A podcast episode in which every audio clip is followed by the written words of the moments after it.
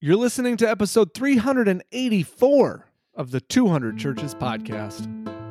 There was a point I remember while I was on the streets, I remember looking across, I was hitchhiking and I got dropped off on the interstate in the middle of Alabama. It was three o'clock in the morning. I was by myself. It was cold and I was tired and I was hungry and it started to rain and I was just standing there on the side of the road. And I remember looking across this field at this little white farmhouse way across this plowed field.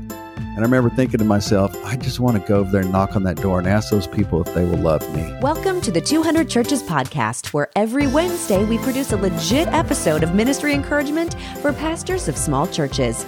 Now, here are two guys who have been encouraging thousands of pastors all around the world good friends, pastors, and podcast partners, Jeff and Johnny. This is the 200 Churches podcast. I am delighted to be with my co host and unofficial best friend. I got, Johnny, I got I lost there that. for a minute. No, that's perfect. My brain slipped into neutral there just for a second. Oh my gosh.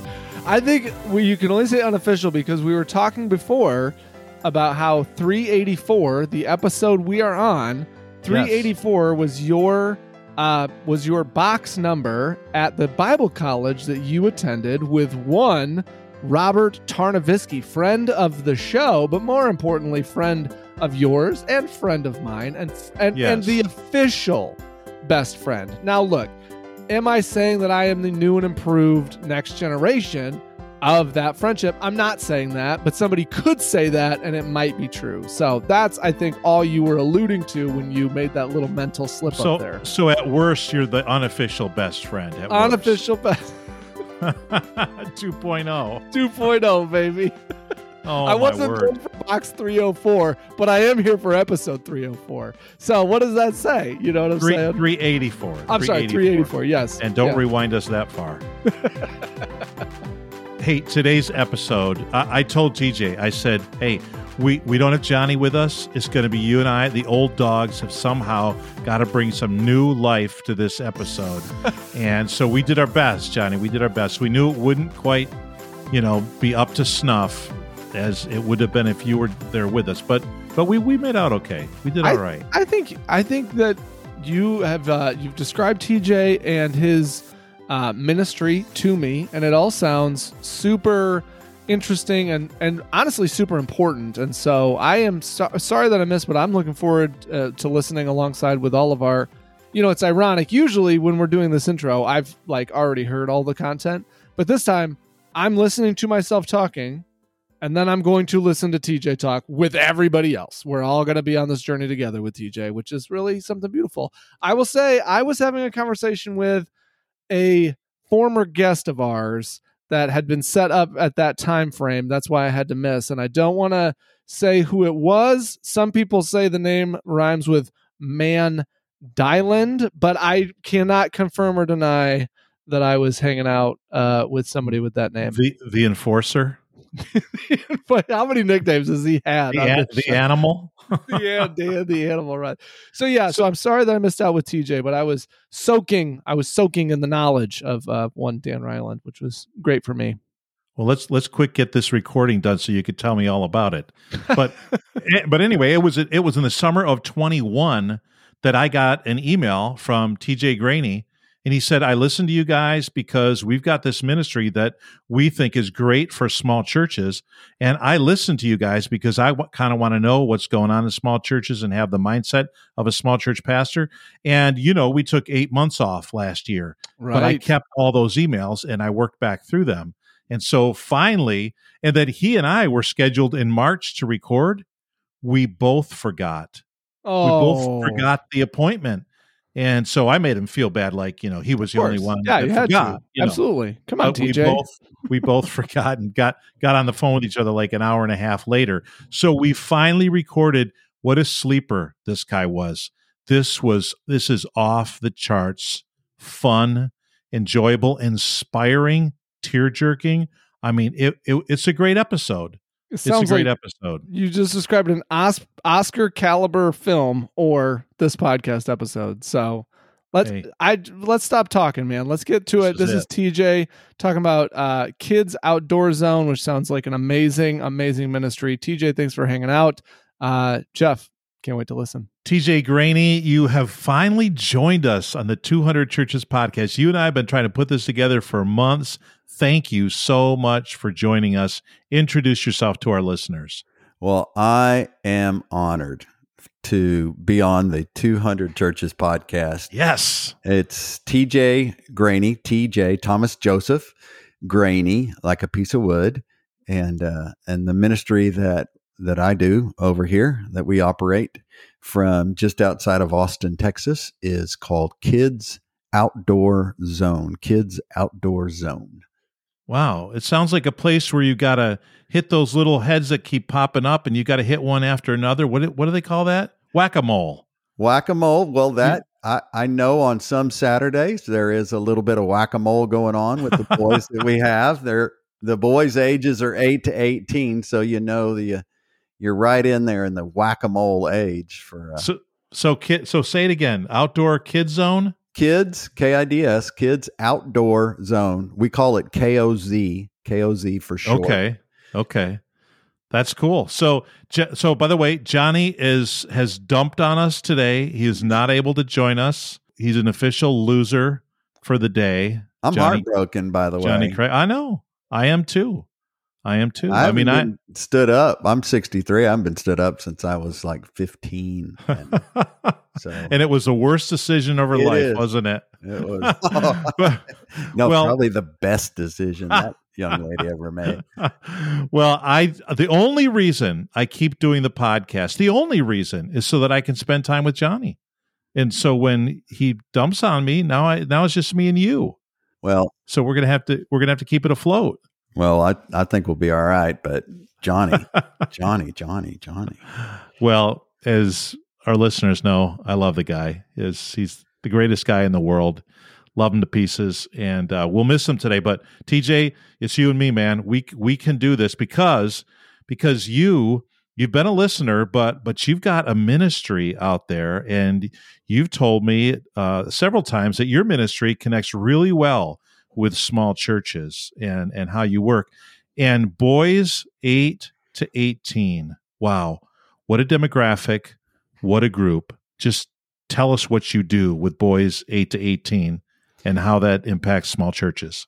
Well, thank you very much. I found 200 Churches podcast because I wanted I wanted to continue to be uh, paying attention to what pastors need, especially small church pastors. Our program works so well in a smaller church. We're we're working with some some ginormous churches, but the smaller church is such a such a beautiful place when you create community there and a, a church gets behind a ministry it get it becomes so personal for that church and um, so what we do is our program we started in austin texas i uh, i started doing this in my church here and there's a there's a good story that leads uh, up to that whole point but what we do Hmm. is we train men in churches across the country and in canada now um, we train men across the, the country to use outdoors, the outdoors, as a way to mentor boys in our um, in our community, primarily fatherless boys, but fathers and sons as well. Um, we encourage fathers and sons to participate, but Yeah. the, the mission field are the fatherless boys in our community. Wow. Um, we have s- our little boys, our young men, and we're eight to 18. Our boys are getting pounded they're getting pounded and um, the pandemic was a, cr- a critical time um, they were there were so many of them taken out the uh, emotionally spiritually uh, mentally just absolutely taken out and um, then satan's he's found some soft spots and as you Hmm. know being a guy uh, boys at that age they don't know I mean, they want to be Superman. They want to be a cowboy. They want to be uh, a hunter, a fisherman. They want to live a life of adventure, something exciting. So they're they're looking for who they are, and what they are and what does that mean. And if they don't have a healthy man in their life explaining to them who a man is, what a man is, what a man is supposed to be, uh, then they're going to gravitate to the voices that are the loudest. And those voices today have them so confused. They don't know if they if they should be a boy or a girl or a horse or a you know whether drugs Yeah. are cool money Yeah. is money is everything and they just it, you know if they don't have a male role model in their life they just are adrift and uh, and so what our program does is one is it gets them away from the electronics it gets them outside the average kid spends 40 minutes a week outside 70 hours a week in front of a screen Oh, that's pre on. that's pre-covid Come on, that's not. Those aren't real numbers. Oh, Seriously, that's that's an easy number to find. It's an easy. It's Oh. statistically easy to find. Half of our boys don't have a dad in the home. In some communities, it's eighty or ninety percent. So culturally, if our church is just saying, "Oh, hey, we have a, a Sunday school class uh, on Sunday for boys. Just why don't you just hop on over here and sit down for an hour inside the building?" Uh, culturally, you got to Yeah. think, okay, well, our kids are watching Red Bull runs on bikes down craters and in canyons and no no telling what else they're watching 70 hours a week and to invite them in to sit in another classroom in a seat for an hour is probably not real appealing but if you ask them to go fishing or hiking or camping or looking for snakes or learn how to use a pocket knife you have a you're hitting on a different a different element. Um that's where their hearts are and so they're drawn into it. So that's what we do is we we get the men in the church. Men are men are looking for something. They're desperately looking for something that has meaning. Um and you know we we know that we got to park the cars. We got to work the we got to pass the baskets. We got to do the things in church to keep our church going. But Uh, you know that that's not what that's not where a man comes alive that's not where a guy feels like he's he's making a huge difference in the in the world I have never felt more masculine than when I pass an offering plate. Come on, TJ.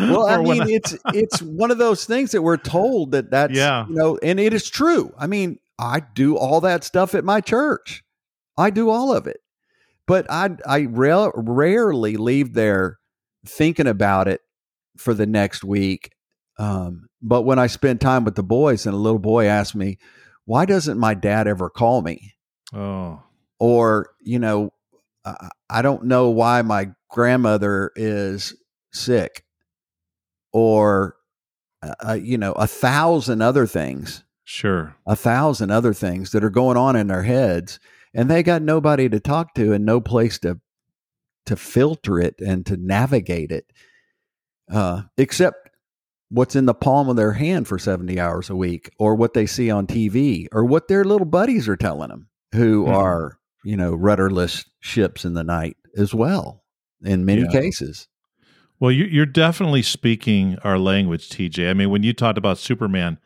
I wanted to be Superman of course when I was a kid. I loved Yeah. Superman. I dreamed about flying across the sky with my cape. yeah. and and saving everybody from the evil ones. And my pastor, I just recorded in a different podcast recently that uh, one of the things that really impacted me was when I was ten, and my pastor said to me one Sunday morning, "Hey, how about tonight after church?" We go out to Maston's Pond and we do some fishing come You know, 'cause- on because my dad wasn't really in uh, my life at that time of my life very much. We he lived, you know, in the same house as me, but we just we weren't we weren't connected. And I grew up with three sisters, um, and that was just one time. One time he took me fishing, and I've never forgotten it. amen Now, if he would have, you know, but 10 years later, 10 years later, I moved out of state and I moved and I lived with him and his family for three and a half months to help him at his church because he took me fishing that night and we, we, we made that connection. So I think, I think all of us, TJ, are thinking the story hasn't been finished and the books haven't been written yet about what happened to humanity when everybody got little screens in their hands.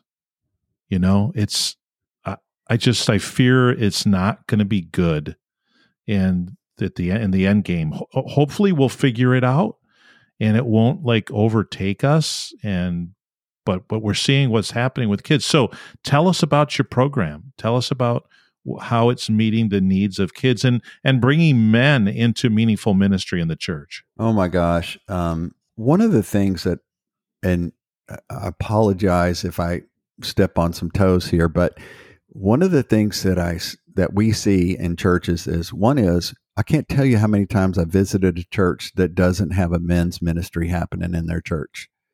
They just mm-hmm. gave up on it. Yeah. they just said, well, they don't want to show up. Once in a while we do some bacon on a on a Saturday morning for 2 hours and they'll show up for that, but pretty much yeah, we don't do anything here. They're busy. Everyone's so busy. They think they're busy. Hmm. They think they're busy. And so we kind of thought through this a little bit and I thought, well, I want to let's reverse engineer this thing. So, okay, guys are busy. They are busy. Um, so let's just make it easy. Let's do one Saturday morning a month, eight to noon, one Saturday a month. Any guy can do that most guys in the church know they need to be doing something. They need to be participating in something. They want to do something. So, what if they could just hang out with some boys, maybe, you know, do a little fishing, maybe do some hiking, do something, go work on some cars, do something that is got manly and it's guy time and it's with some other men in the church and it's also going to make an impact on the community because they're going to get some boys that don't have dads and some fathers and sons together and and do something. And so so that's what we want to do is we, we want to uh, we want to impact the men in the church by giving them something that they can do. The reason why i was saying about stepping on toes is because i think so many churches culturally just don't look at what's going on with our kids I mean, our kids today are caught up in the internet. They're caught up in culturally what's going on. And if we just keep offering the same thing, expecting different results, and the same thing with the men, if we just keep offering them, them the same thing and don't really look at, okay, what what is going on around us and mm-hmm. how can we participate in it? So we figured out, okay, half a Saturday a month, we'll we'll train them. We'll give them all the training. They can go online. They can watch the training together as a group, and then we'll provide them curriculum every month. One month it's fishing. One month it may be archery. One month it may be tools. We'll give them everything they need to be able to do this, and then we'll just challenge them with, "Hey, you want to do something to make an impact on the kingdom, or not? Here it is. If you yeah. want it, it's yours." Um, it's not, we charge 300 bucks a year if they can afford it. If the church can't afford it, then we gift it to them. It's never been about the money. It's about engaging the men. Um, and we give them everything they need to do it. And they, it's not a job for the pastor. It's not a job for the youth, youth ministry leader. It's not a job for the men's ministry leader. It's the men of the church. They hmm. bring it to their pastor um, they ask for the blessing and they put it together and they launch it. Um, the the training looks like it's real simple. It's a Friday night with the wives. So every guy that's volunteering brings his wife to a Friday night potluck that they that they put together, or a catered in dinner that the men put together, and they v- invite their wives in, hmm. and they watch a two hour video that we put together um, with my wife and myself, and it just talks about the importance of the wife standing alongside their husband if he chooses to do this ministry and how important she is and how she's a key part of his success in ministry and how it's going to change him if he does this ministry. And then Saturday, the guys rally back together, just the men, and they go through a workbook and they watch about five hours worth of video. We worked with um, the Kendricks brothers um, they helped us put together this training video. Um, the guys that did prayer room, war room, and um, courageous and um, and um, and so they do this five hour training and then they just pick their Saturday. Typically, it's the second Saturday of the month, and they start finding boys. And the boys are the easy part because once once the community finds out, once the single moms in the community, once the women in the church find out that there's some men that are mentoring boys, you know, oh, it's game on. Hmm. It's game on. And uh, yeah, and there's there's plenty of guys out there that love to hunt and fish. Guys that don't know anything about it but want to learn.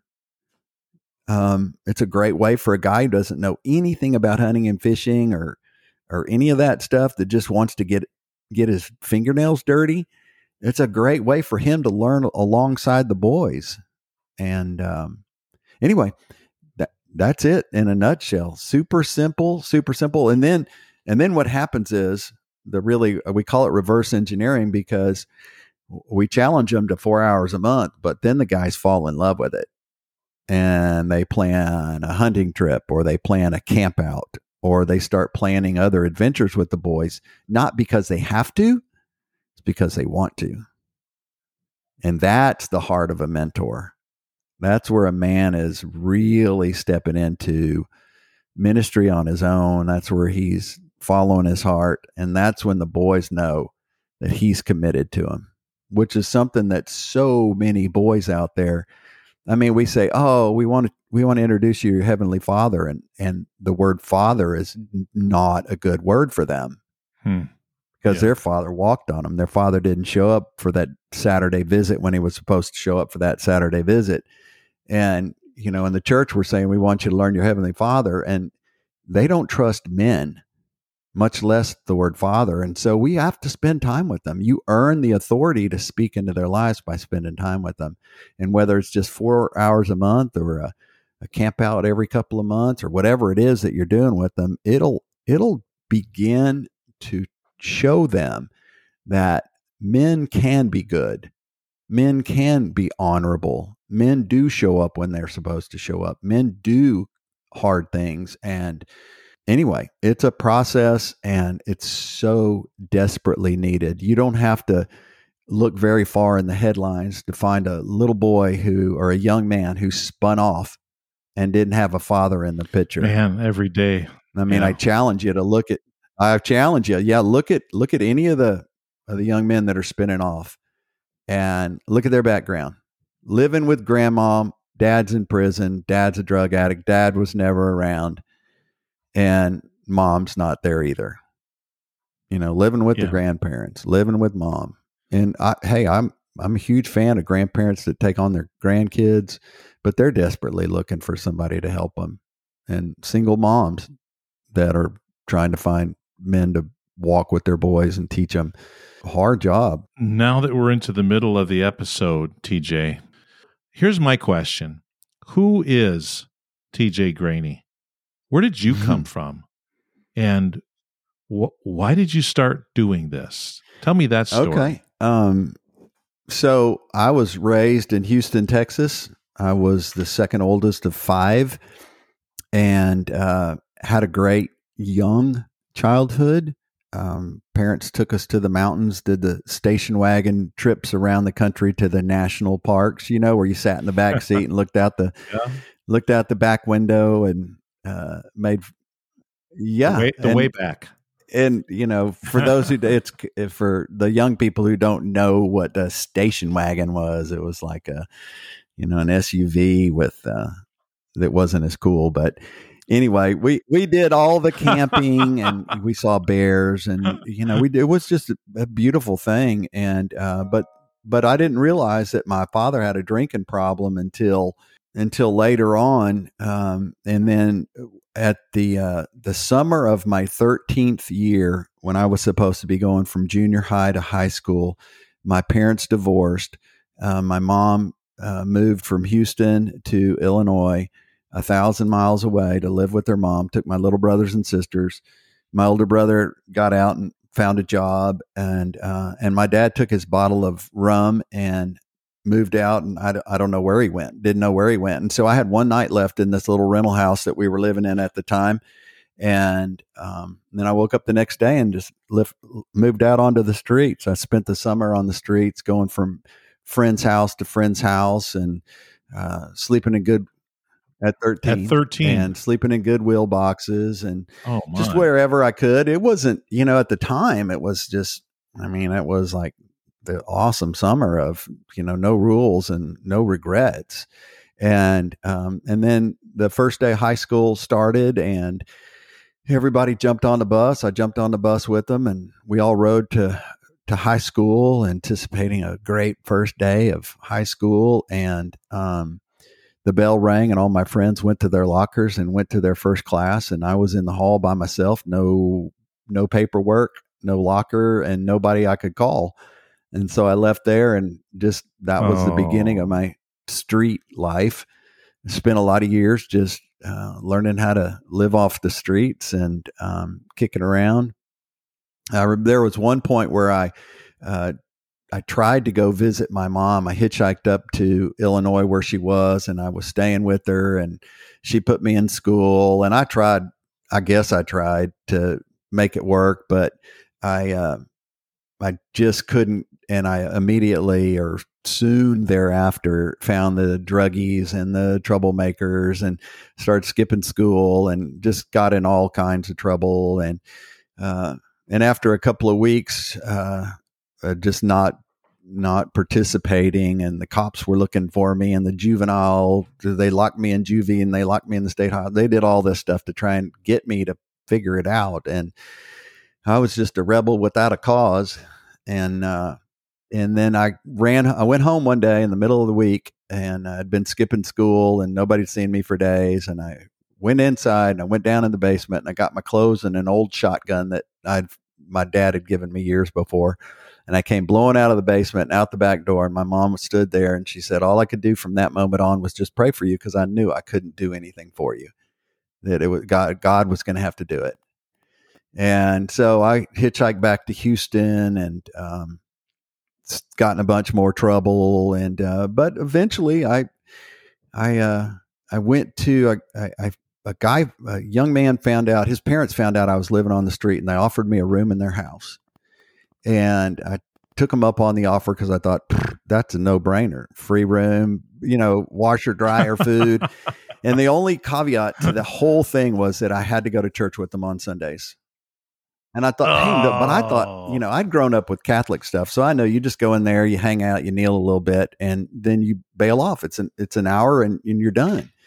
Well, I went with them to church, and it was they went to this little Bible church in East Houston, and and those people talked about Hmm. Jesus. They had Bibles in their hands. They did fellowship together. They did meals together, and it was different, so much different. And there was a young guy. His name was he's probably in his thirties, and his name was Terry Moyer, and he came alongside me and started mentoring me.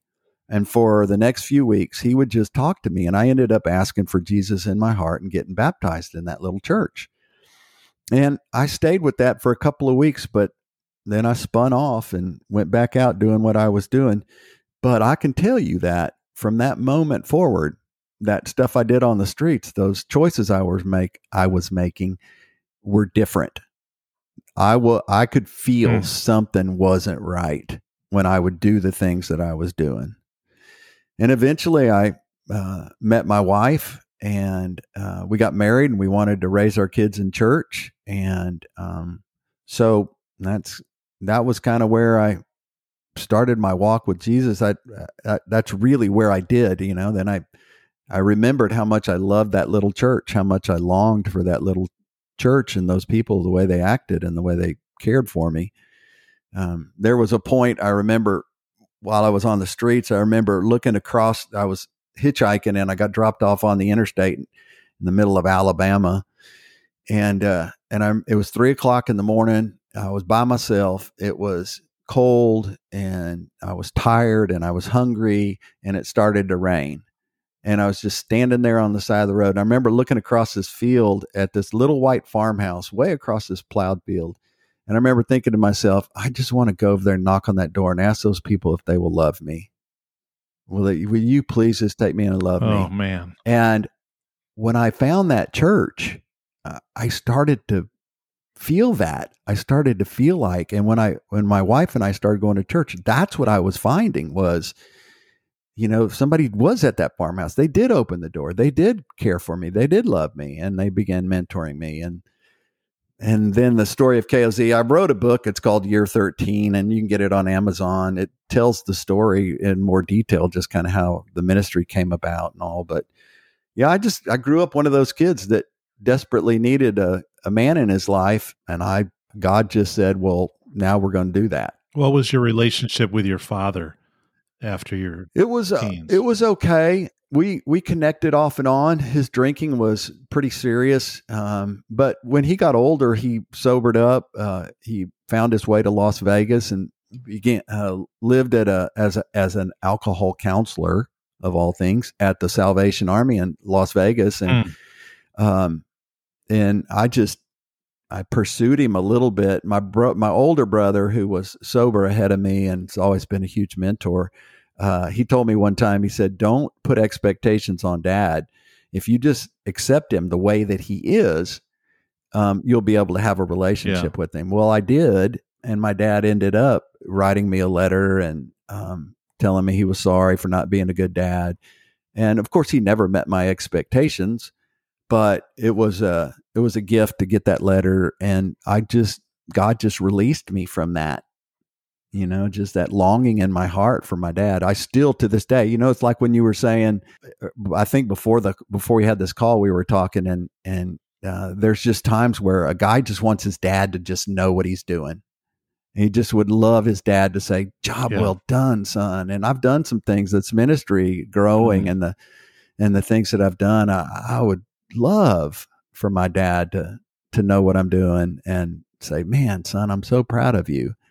Um, and I know I get that from my heavenly Father. I know I do, but it's still a longing in my heart. And every boy, I don't care how bad your dad was, I don't care how mean he was, I don't care whether he was there or never there ever. Every boy longs for his father. Every boy longs for his father.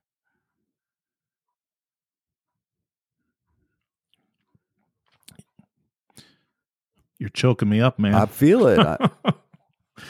Terrible. Wow.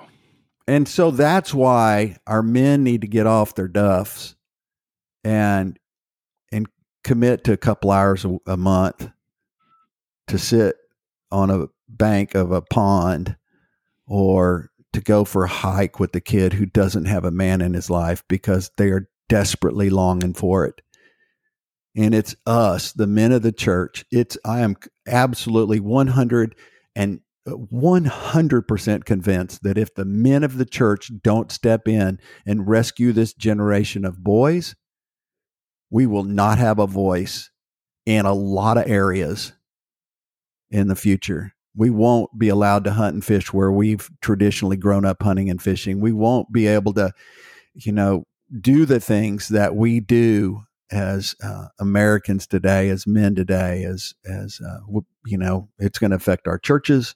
It's going to affect our our daughters, our granddaughters, who they marry, and who those men are. And if we don't step in as men of the church, man, we're going to miss this deal. We're going to miss it, and it's coming fast. It is coming so fast. Well, this, like I said earlier, you know, the story hasn't been written yet. You know about what what technology has done to humanity, to the human being, and uh, to our culture. And what you're saying is, what you're saying are, are things that could be done in every generation since Jesus. You know, men coming alongside of boys and uh, meeting those needs that that boys have, um, and and being outside. I I took I was with my grandkids yesterday, and we went outside. They, they will just as soon sit in the family room and look at the cartoons on the TV, uh, than get up and go outside. But but once you turn it off and they get outside, they don't want to come back in. Amen. They don't. You know, you could say to them, "Hey, let's go in and watch TV." Well, they, they don't want to go and watch TV. They're having a good time outside. So um, I'm glad I asked you who TJ Graney was because I had no idea. our listeners had no idea. And you gave me way more of an answer than I ever expected to get, and um, very meaningful answer. So much so that you wrote a book about it. Correct? Yep, year thirteen, year thirteen Yeah. by T.J. Graney, and um, It's amazing. I do want to say one more thing, and I and I know we're probably running short on time, but Oh, we're okay. We're Um, okay. so let's just let's just take let me take this to the pastor out there and let's put this in a context that a pastor is going to uh, under or is going to uh, approve of um, biblically so in john chapter 21 um, jesus is gone he's been crucified he's come back twice to the apostles who are in the upper room uh, and then he's gone again. And the guys are up there in this room. They're poking on each other. They're probably hot, sweaty, stinky. I don't know what's going on, but they've been cooped up in this upper room. And finally, Peter just breaks and says, ah, That's it. I'm going fishing. And so him and a handful of the guys go down. They they go to Peter's family's fishing gear and he knows where everything is. And they jump in a boat and they go fish all night long. And they don't catch anything. And so the whole time, you know, Peter's trying to clear his head. Those guys are trying to clear their head, doing what they've done for years, where they where they've cleared their heads in the fishing boat on the water, but they don't catch anything. And they're rowing back in, probably feeling dejected, feeling horrible. Like, what is it? Jesus, where are you? What are we supposed to do? They're rowing in, and some guy on shore says the one thing to them that that no fisherman who fished all night and didn't catch anything wants to hear is, Did you catch anything? now think about it. Jesus is poking at his best friends. Hmm. And he says, Drop your nets right there. And Peter knows who it is then. He jumps in the water, starts swimming in. Those guys drop the nets. They, ca- they r- row in with the biggest catch they ever had. And Jesus is there and he says, Bring some of that fresh fish over here. And he's got a campfire going on the side of the lake. And uh, he says, Put some of that fresh fish on there. He's already cooking some fish. He's probably got some bread, maybe some wine, some water. And, uh, and he does that beautiful thing with Peter where he, you know, forgives him three times. And, and uh, that's a, that's a beautiful story in itself. But I was thinking, why did he pick there? Why did he pick that to be the last place he was with his closest friends? Hmm. And what I realized was that he just spent three and a half years with these guys. And every night, they just about every night, they'd pull over to the side of the road and they'd camp out. They'd sit around a campfire with the guy who created the stars above their head.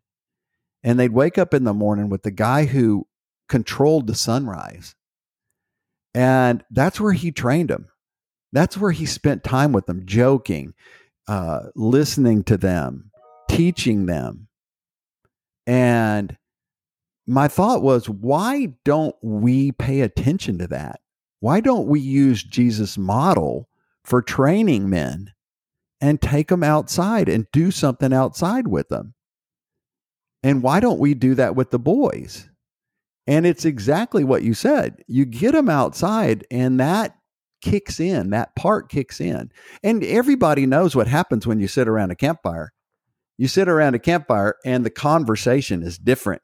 The Yeah. the Yeah. the tone, the the vibe, if you want to use that term, is different. It's just different. And that's that's God. It's just completely him. You're in his place. And um, so anyway, I just you know, biblically, it's easy to understand why we're challenging these guys, why we're teaching them to go outside. And if you really give yourself, it's just like that one time fishing you went on with your pastor and the the camping trips that I did. I long for the mountains deep inside my heart somewhere. And not because I'm like this, you know, Everest climber or anything, but I long for the mountains. You know why? Because there was a point in my life where where I felt love by my family, love by my dad. And it was in the mountains when I was a kid, Hmm. those few years. Yeah.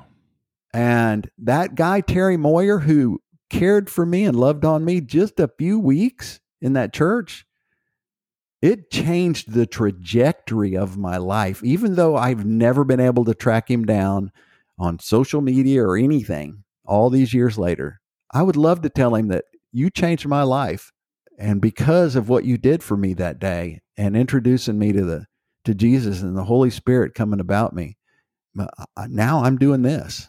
So I I don't know. I can go on and on and on, but I just I'm I'm so uh, I just so want guys to to understand how important they can be, how important they are, but how important they can be in the lives of a young man.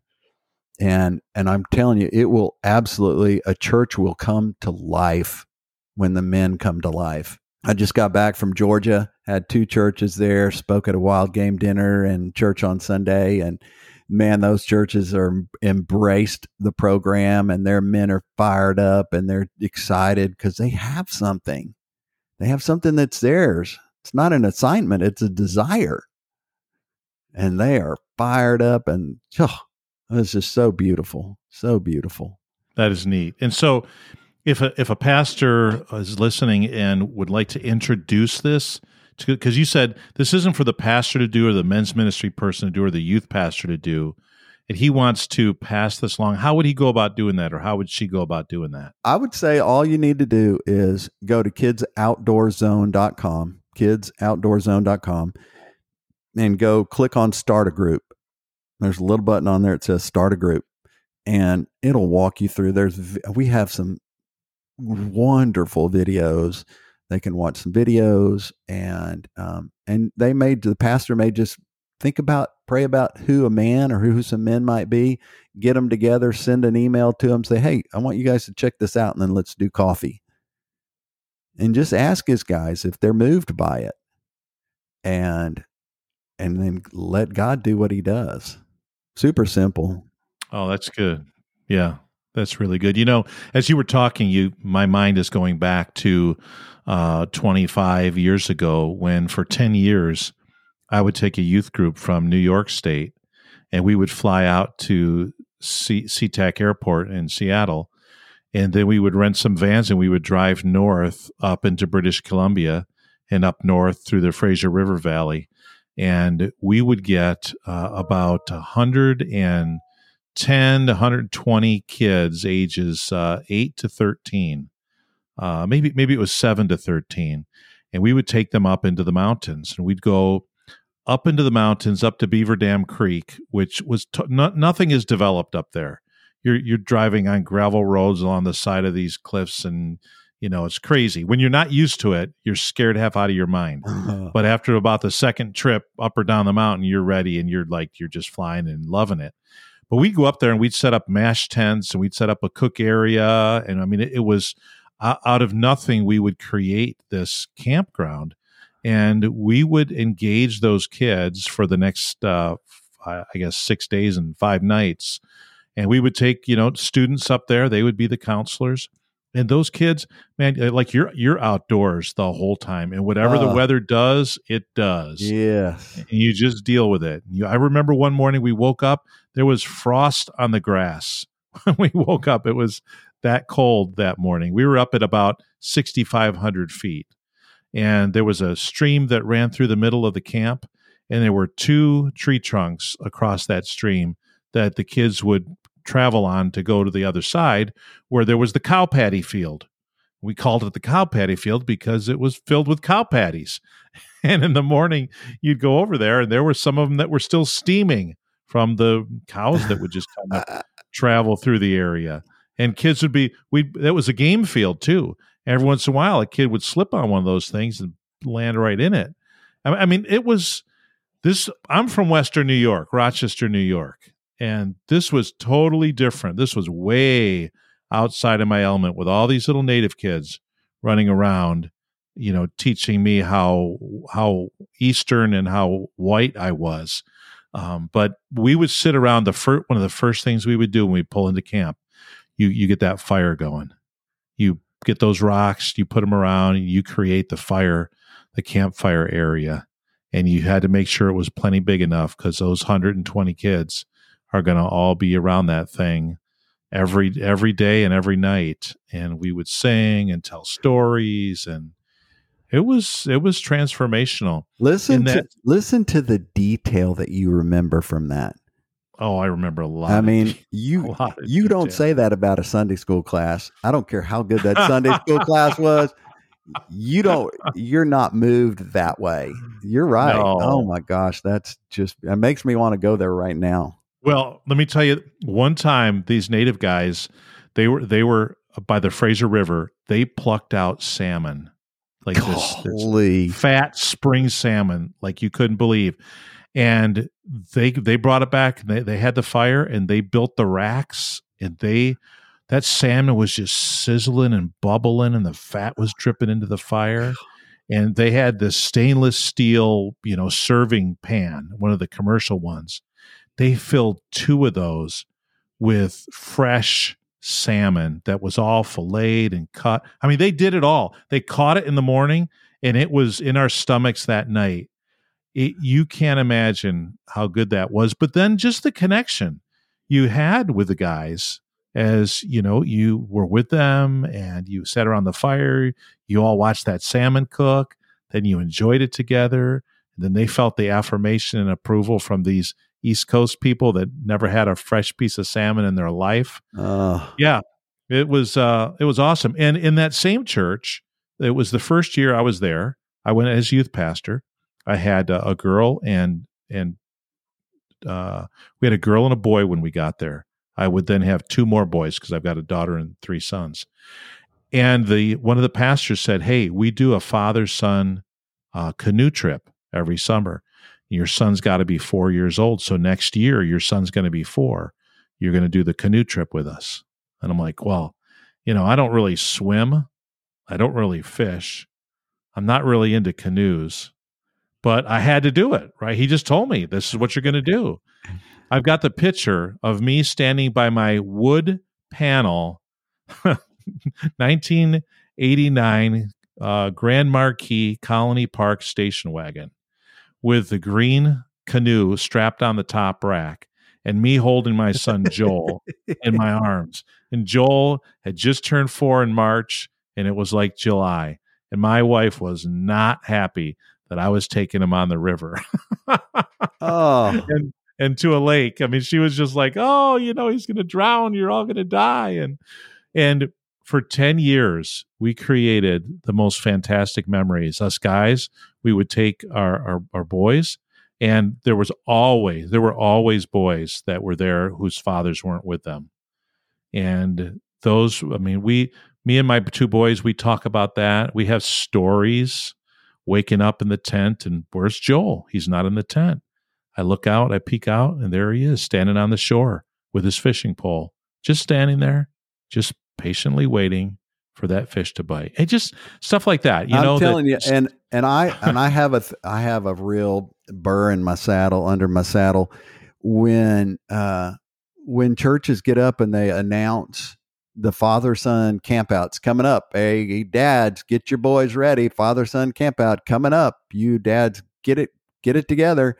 And I'm thinking half the little boys in that church are feeling like they just got kicked again oh, right in the side. And yeah. we have got to understand that culturally as a church, how do we approach that? How do we include every boy in the church into that camp out? Not that fathers and sons aren't critical because Sure, obviously they are, but it is so, so critical for, uh, for us to make sure that we do not miss that in our churches today. I think I think an easy fix is you you don't call it the father son canoe trip. You call it the men and boys canoe trip. Amen. right? That's Amen. just that's an That's easy it. fix. But as I recall, I mean, this is going back. This is going back twenty five plus years. Um, as I recall, everybody knew that if you were a boy, now everybody knew, right? Maybe everybody didn't know, but we all knew that if you were a boy and your dad wasn't in the picture, oh, you're you're absolutely invited, and one of the dads is going to kind of adopt you into the into the family uh, for that for that overnight. And it was just an overnight trip. Sure. We'd leave one day, we'd canoe into a lake, Good Luck Lake, up at the Adirondacks, and that was the name of the lake. And it was totally pristine. Nothing was developed. It's part of Adirondack Park in New York State. And yeah, we just just overnight, yet, yet it made that big of a difference, even though we were back to our houses by Saturday night.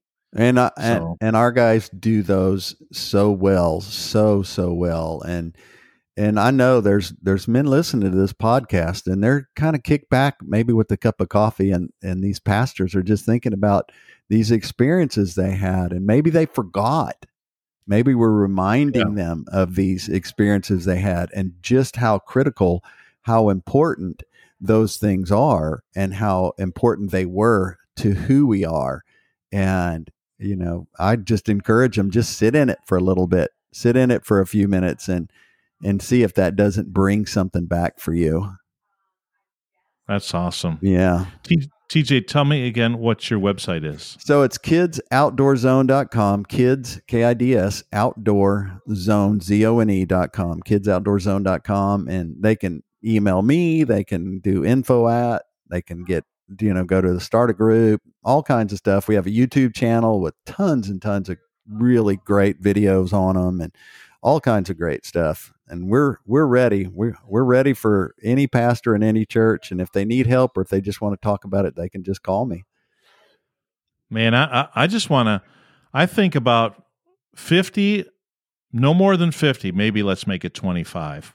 twenty five of us, two hundred churches pastors should get together with you with you as the sto- the lead storyteller and the main uh, uh, fire uh, fire pit guy, and find a find a great mountain somewhere and do some camping and hiking and and relationship building. Man, that that would be you're speaking my language right there. You just let me know. I'll bring the coffee and the coffee pot and uh, and a sleeping bag. I'm all in on that. Yeah, I but that, that, yeah, but that that coffee you're talking about, I already know it's got at least a quarter inch of sludge at the bottom. Oh, that's the good stuff. right? That's the good stuff.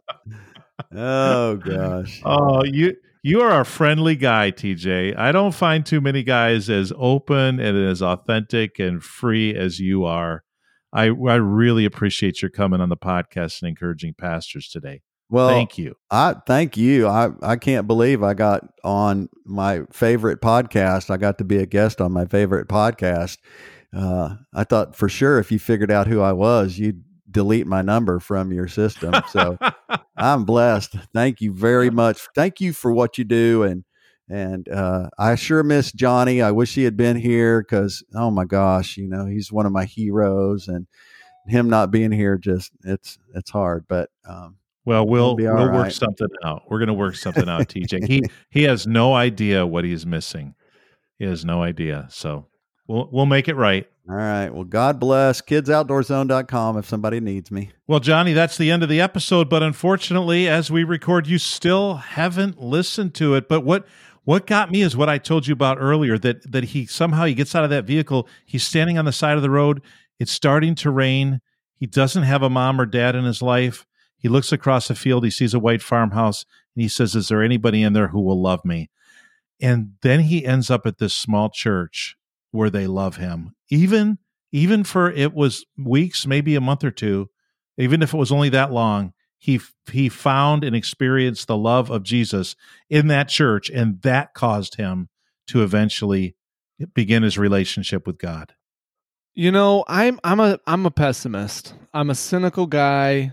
I, I, I didn't start out this way. Once upon a time, people told me I was optimistic, but I am a pessimist. I'm a cynical guy. And sometimes when it comes to the American church, man, I've been that way on this podcast. People are not going to be surprised to find out. I love the church. Here I am on this podcast trying to encourage pastors and encourage the church, but I will be the first critic. I will be the first critic of the church, Jeff. You know that about me. Um, a story like this is the reason that I don't give up on the church because th- those kinds of places exist. You know what I'm saying? Like those yeah. kinds of stories exist. And so you listening right now in your small church, is there a TJ coming walking through the door? Don't miss the TJs. You know what I'm saying? Like don't miss that person. Don't either get so stuck on the way you've always done things and the people that you've always had that you miss the new, and don't get so stuck on wanting to be bigger, faster, grow, blah, blah, blah, that you miss somebody quiet walking through the door in that kind of a situation uh, you never know what kind of impact, kingdom impact, forever impact your church can have just through one single person. And so uh, the, the I still have hope in the church, even if I am a critic, even if I am a cynical guy, um, because small churches have the capacity and the opportunity to really make a difference in the lives of people like TJ. And now he's working with small churches to make a difference in the life of so many other kids, which I just think is such a beautiful, beautiful story. Well, we got to the end of this, and I said to him after we shut off the recording, I said, "Man, I, I feel like I feel like I want our church to get involved in this because there's a lot of single parent homes in Newton, Iowa. There's a lot of them, and you know, I could have been one of those homes. My mom was the fourth kid; the first three got divorced. She wasn't going to get a divorce for any reason. Right. My dad gave her 50 reasons to get a divorce right. but she she didn't she stuck with him and they they they made out okay but i could have been one of those kids and there's yeah. so many of them and as he says if the church doesn't step up if churchmen if guys in the church don't step up to rescue a drowning generation who's going to do it who hmm. who is going to do it so this is the time in our church when we bring on new board members. And I tell mm every hmm. board member, I don't want you to become an elder unless you feel with certainty that God is leading you to do this, that God is calling you into this role in the church. And I would say that to churches, you know, don't hear TJ's story and this this inspirational talk and then just think, you know, guilt yourself into saying, "Oh, you know, well, we we should do this." But if you sense God is leading you to do it, he said the pastor shouldn't be doing this, the youth pastor shouldn't be doing it, the men's ministry director should it should be the men in the church who get the training, who step up and who make it happen. And the the paid staff, they continue to do what they do, equipping the saints to do work of ministry. But it's he kept talking about the men of the church, the men of the church, the men of the church. Yeah. So maybe you're a man of the church. Maybe you're not a pastor, but you're uh, but you're a spiritual leader in your church uh, kidsoutdoorzone.org. Check yeah. it out. I, am I'm, I'm definitely going to check it out. And I would love to get TJ, and I told him, let's meet in the Cascades or the Rockies or the Adirondacks or somewhere, and we'll bring 20 guys and we'll just spend two overnights together and just have the time of our lives building relationships and and uh, just having a spiritual fellowship retreat of some sort. That would be awesome. And I'm, you know me, Johnny.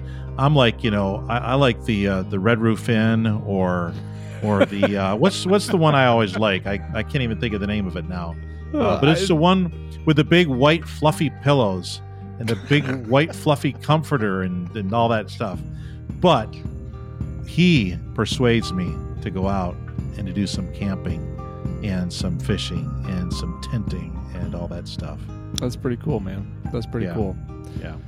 Well, thanks so much to uh, TJ. I'm sorry that I missed uh, the conversation. It sounds like he'd be a good guest to have back sometime. So maybe he we can be. chat again, TJ. Um, Jeff tells me that you have you had a hot. I don't know if it made the recording, so I don't want to put words in the man's mouth. But he, that I don't you, think so. I think I might have edited it. Jeff out. said that you, TJ, said nice things about me. I'll just say it that way. and and I said to Jeff, you know, never meet somebody that you idolize. You know what I'm saying? Never meet somebody in person that you think might be a good guy, because then you find out, oh no, that's a trash person. So yeah. Uh, so maybe it's for the best that our paths not cross. I'll try to clean myself up and then next time I'll be a better, a better person what, to talk What did to. you call yourself that one time? The hot trash hot, can hot, garbage. hot garbage person, probably. Something like that. Something like that. Yeah. Yeah. Well, oh, yeah. Man. Thank you. Thank you to TJ. It, that was it was heartwarming. It was inspiring. And if you were inspired by it listening to this episode, just know that sitting here talking with him live was uh, I was inspired. I, I at one point I don't know if I'm going to leave it in there or not. I, I got choked up. I, I couldn't even talk there for a minute with him. Um, but uh, yeah, thanks, TJ, so much. KidsOutdoorZone.org. And we will see you next week on the 200 Churches podcast.